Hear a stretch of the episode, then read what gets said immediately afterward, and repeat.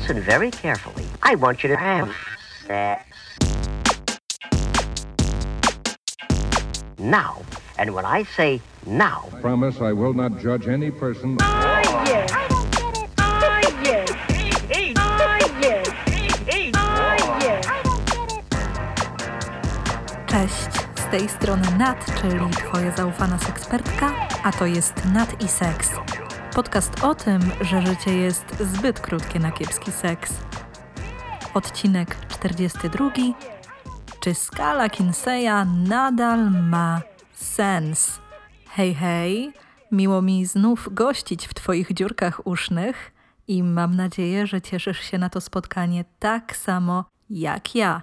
Zanim przejdę do tematu dzisiejszego odcinka, chciałabym poprosić cię o małe wsparcie mojej działalności podcastowej, zwłaszcza że na pokładzie pojawiła się niedawno montażystka, dzięki czemu odcinki będą mogły ukazywać się regularnie, czyli tak jak początkowo sobie to założyłam. Ale żeby ta działalność miała sens, myślę, że dobrze by było, gdyby o tym podcaście usłyszało nieco więcej osób. Jeżeli więc masz w swoim gronie osoby zainteresowane tematami seksualności, rozwijania się w tej dziedzinie, będzie mi bardzo miło, jeśli polecisz ten Sexcast tym osobom, zasubskrybujesz go w ulubionej aplikacji podcastowej, a jeśli czujesz się wyjątkowo hojnie, możesz wesprzeć go też mikrodonacją w serwisie Ko-fi i link do tego znajdziesz w opisie. Dziś postanowiłam wziąć na tapet temat skali Kinseya. Myślę, że słyszało o niej wiele osób, dlatego że jest to skala używana do rozpoznawania, nazywania, określania orientacji seksualnej. I skala Kinseya do dziś wykorzystywana jest w pracy z seksualnością człowieka i ma rozpiętość od zera do sześciu, gdzie zero to całkowita heteroseksualność, a sześć całkowita homoseksualność. Tę skalę Alfred Kinsey opracował na podstawie badań prowadzonych w Stanach Zjednoczonych Ameryki Północnej w latach czterdziestych i pięćdziesiątych ubiegłego wieku, więc możemy sobie wyobrazić, jak badania nad seksualnością w ogóle były w tym czasie rewolucyjne. Kinsey prowadził je przez wiele lat, obserwując kilka tysięcy osób oraz ich ekspresje seksualne. I na podstawie tych obserwacji okazało się, że tożsamość seksualna, czyli to, jak dana osoba pojmuje swoją orientację seksualną, często nie pokrywa się z podejmowanymi przez nią działaniami. Na przykład okazało się, że trzydzieści siedem procent mężczyzn miało doświadczenia seksualne z innymi mężczyznami, a przypominam, że badania prowadzone są w czasach, w których homoseksualność wciąż postrzegana była jako zaburzenie, a osoby queer spotykały się z ogromną stygmatyzacją.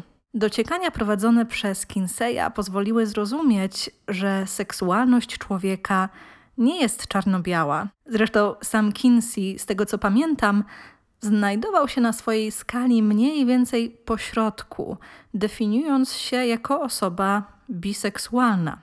Na podstawie tych rozważań, na podstawie badań prowadzonych przez Kinseya i jego zespół uznano, że seksualność nie jest czarno-biała, tylko obejmuje różne odcienie szarości, czyli tak zwana stuprocentowa heteroseksualność czy homoseksualność zarówno w obszarze ekspresji, fantazji czy myśli bardzo rzadko ma miejsce.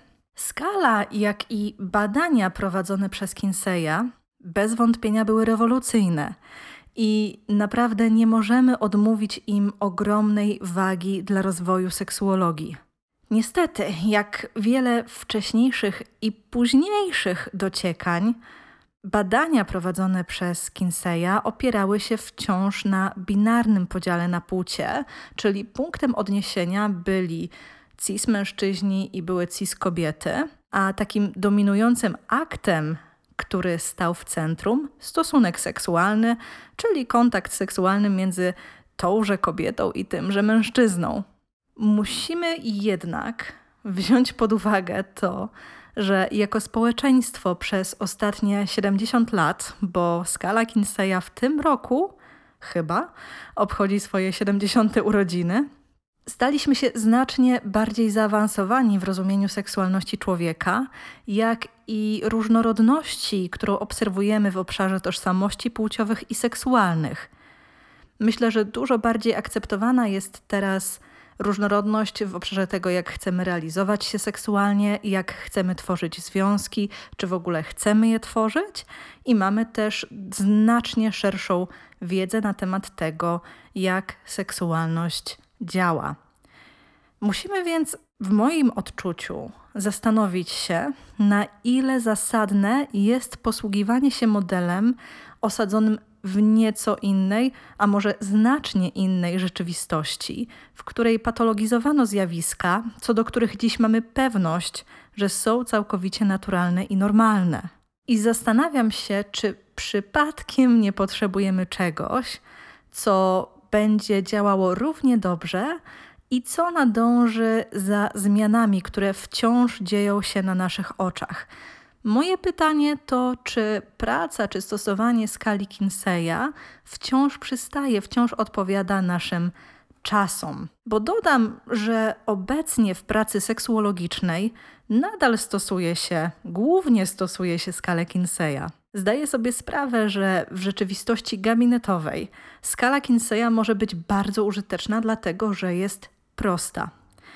I gdy pomocy szuka ktoś, kto próbuje zrozumieć to, co odczuwa w obszarze własnych zachowań, myśli, tożsamości seksualnej, najlepiej teraz i już, można takiej osobie tę skalę pokazać, aby uświadomić jej, że to całkowicie spodziewane, że seksualność będzie odczuwana jako płynna, a stuprocentowy pociąg seksualny, jak już wcześniej wspomniałam, doświadczany wyłącznie względem osób płci przeciwnej lub tej samej, to naprawdę rzadkość. Czyli jako wsparcie procesu psychoedukacyjnego skala Kinseya rzeczywiście może być zasadna, może mieć swoje zastosowanie. I żeby wyjaśnić, pociąg seksualny, bo użyłam tego sformułowania, to stan ukierunkowanej żądzy, uznaniem kogoś za atrakcyjnego seksualnie. I dodam też, że nie musi się to wiązać z dalszą chęcią czy próbami podjęcia kontaktu seksualnego z taką osobą. To bardziej poczucie, że ten człowiek, w cudzysłowie, mi coś robi, które wcale nie musi być tożsame z orientacją romantyczną, czyli chęcią stworzenia z tą osobą relacji romantycznej, czy z tym, jak postrzegamy swoją orientację seksualną. I przyznam szczerze, że mi samej nie zdarzyło się jeszcze nawiązać podczas pracy terapeutycznej do skali Kinseya, ale to głównie dlatego, że pracuję na nieco innym modelu i nie miałam okazji uczestniczyć w takiej sytuacji, w której skala Kinseya byłaby bardziej użyteczna. Natomiast model, z którego korzystam, to model, o którym opowiem właściwie za chwilę.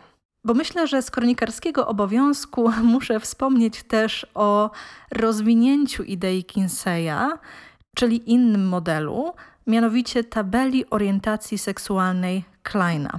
To narzędzie pojawiło się u schyłku lat siedemdziesiątych ubiegłego wieku i było ono stosowane w kontekście badań, dociekań wokół biseksualności.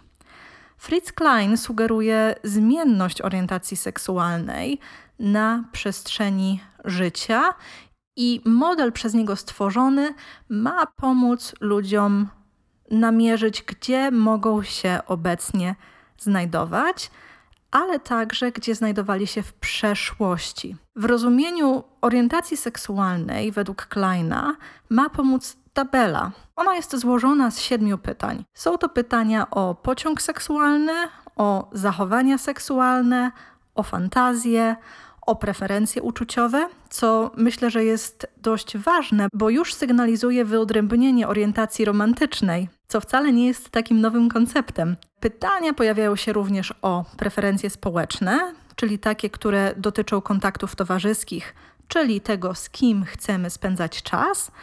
Również jest pytanie o preferencje w obszarze stylu życia i tutaj też z jakimi grupami się identyfikujemy, jaka jest ekspresja seksualna tych osób, z którymi chcemy przebywać, z którymi chcemy spędzać czas. I ostatnie pytanie to pytanie o samoidentyfikację, czyli to, jak dana osoba sama się określa w obszarze zainteresowań seksualnych. Klein proponuje, aby każdemu z tych obszarów, i tutaj to jest bardzo podobne do skali Kinseya, przypisać wartość od jednego do siedmiu, gdzie jeden to płeć przeciwna, a siedem to płeć własna. I on proponuje, aby robić to w odniesieniu do trzech okresów czasu.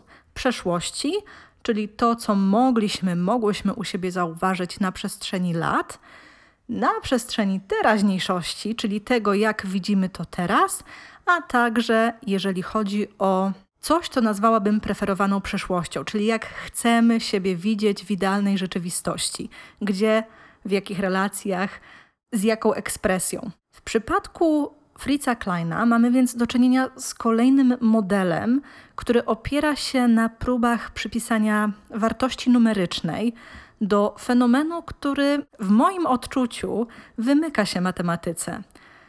No niestety, takie ujęcie tematu zostawia dość mało miejsca na dookreślenie, co dla danego człowieka dana wartość oznacza, jak on to przeżywa i co możemy z tego wywnioskować.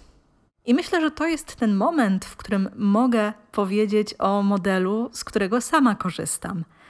I jest to model S C T, S C T, który został stworzony przez Sari van Anders.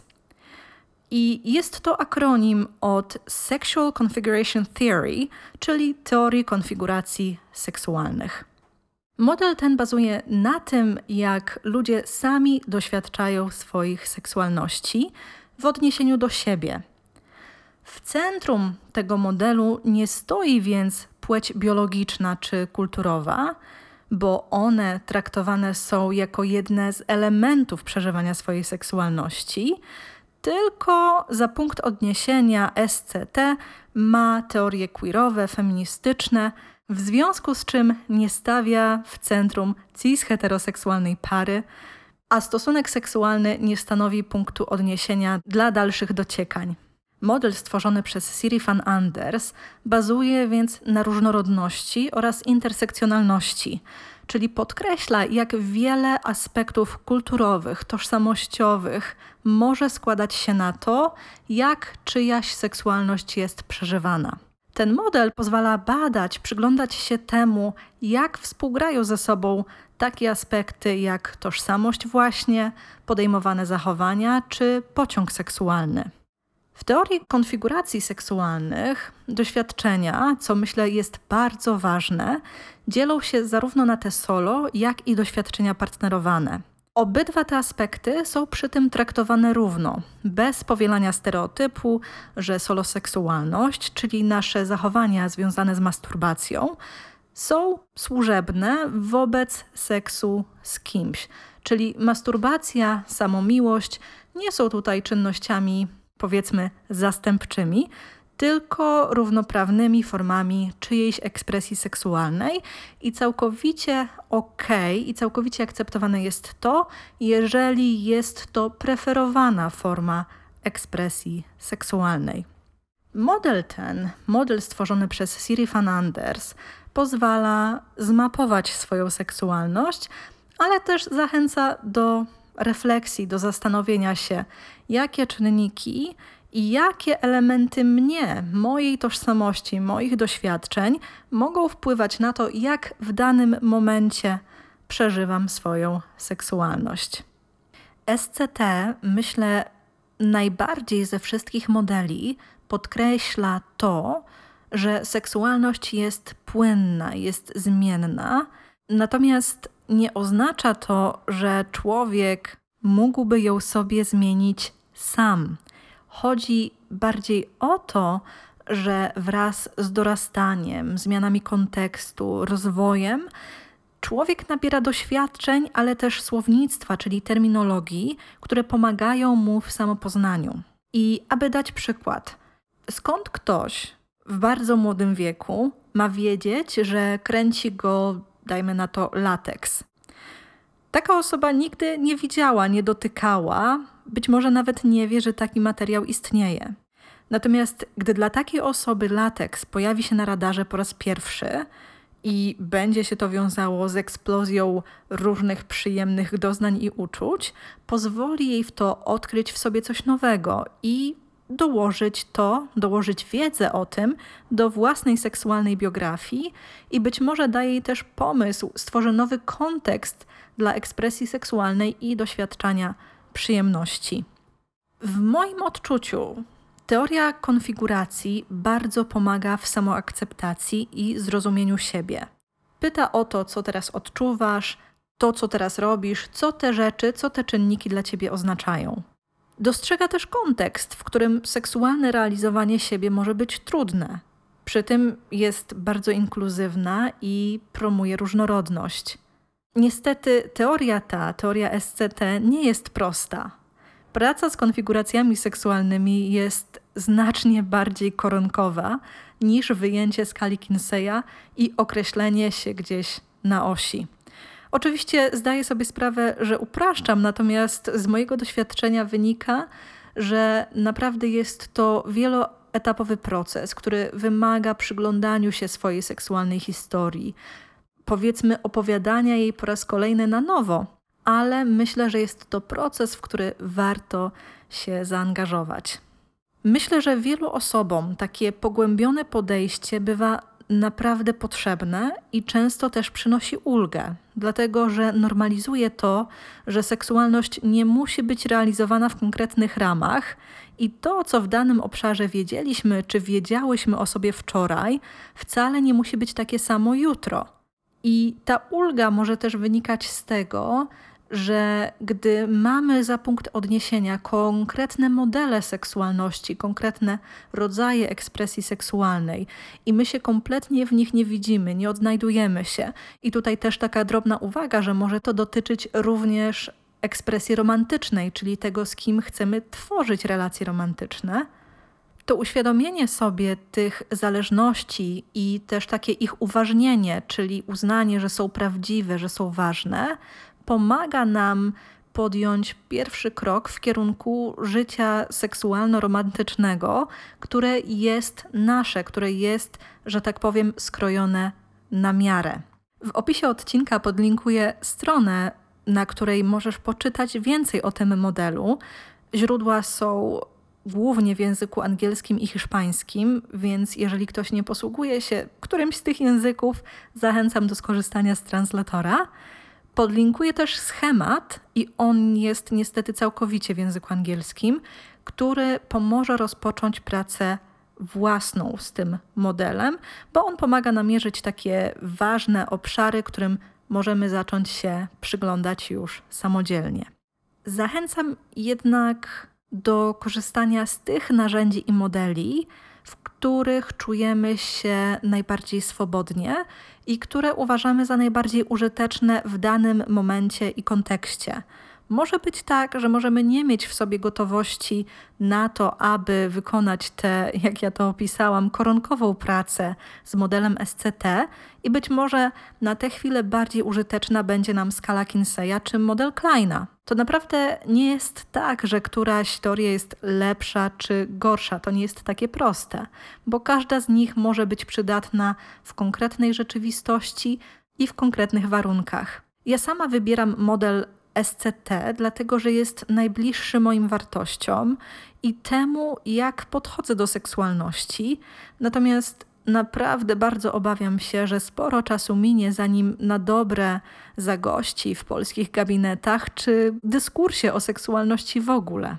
Zawsze zachęcam też do krytycznego podchodzenia do różnych tego typu modeli i teorii, dlatego że to też pozwala nam zobaczyć, że nawet jeżeli jakaś z nich jest utarta, jest bardzo dobrze znana, to mimo wszystko może mieć wady, może mieć jakąś nieprzystawalność, czy to do współczesnej rzeczywistości, czy na przykład do konkretnego przypadku, z którym mamy do czynienia. To akurat taka uwaga bardziej do osób pracujących pomocowo, korzystających z różnych modeli pracy z seksualnością człowieka. Natomiast myślę, że taka uwaga końcowa dla każdej osoby jest taka, aby poszukiwać i znajdować to, co wydaje nam się najbardziej pomocne w danym momencie. I mam nadzieję, że ten odcinek był dla Ciebie interesujący i nie spowodował kryzysu tożsamościowego, natomiast poszerzył nieco perspektywę tego, jak możemy myśleć o seksualności, jak możemy ją zgłębiać też w kontekście samych siebie. I tymi słowami zakończę, życząc Ci wszystkiego seksownego i trzymaj się ciepło. Do usłyszenia już wkrótce. Pa!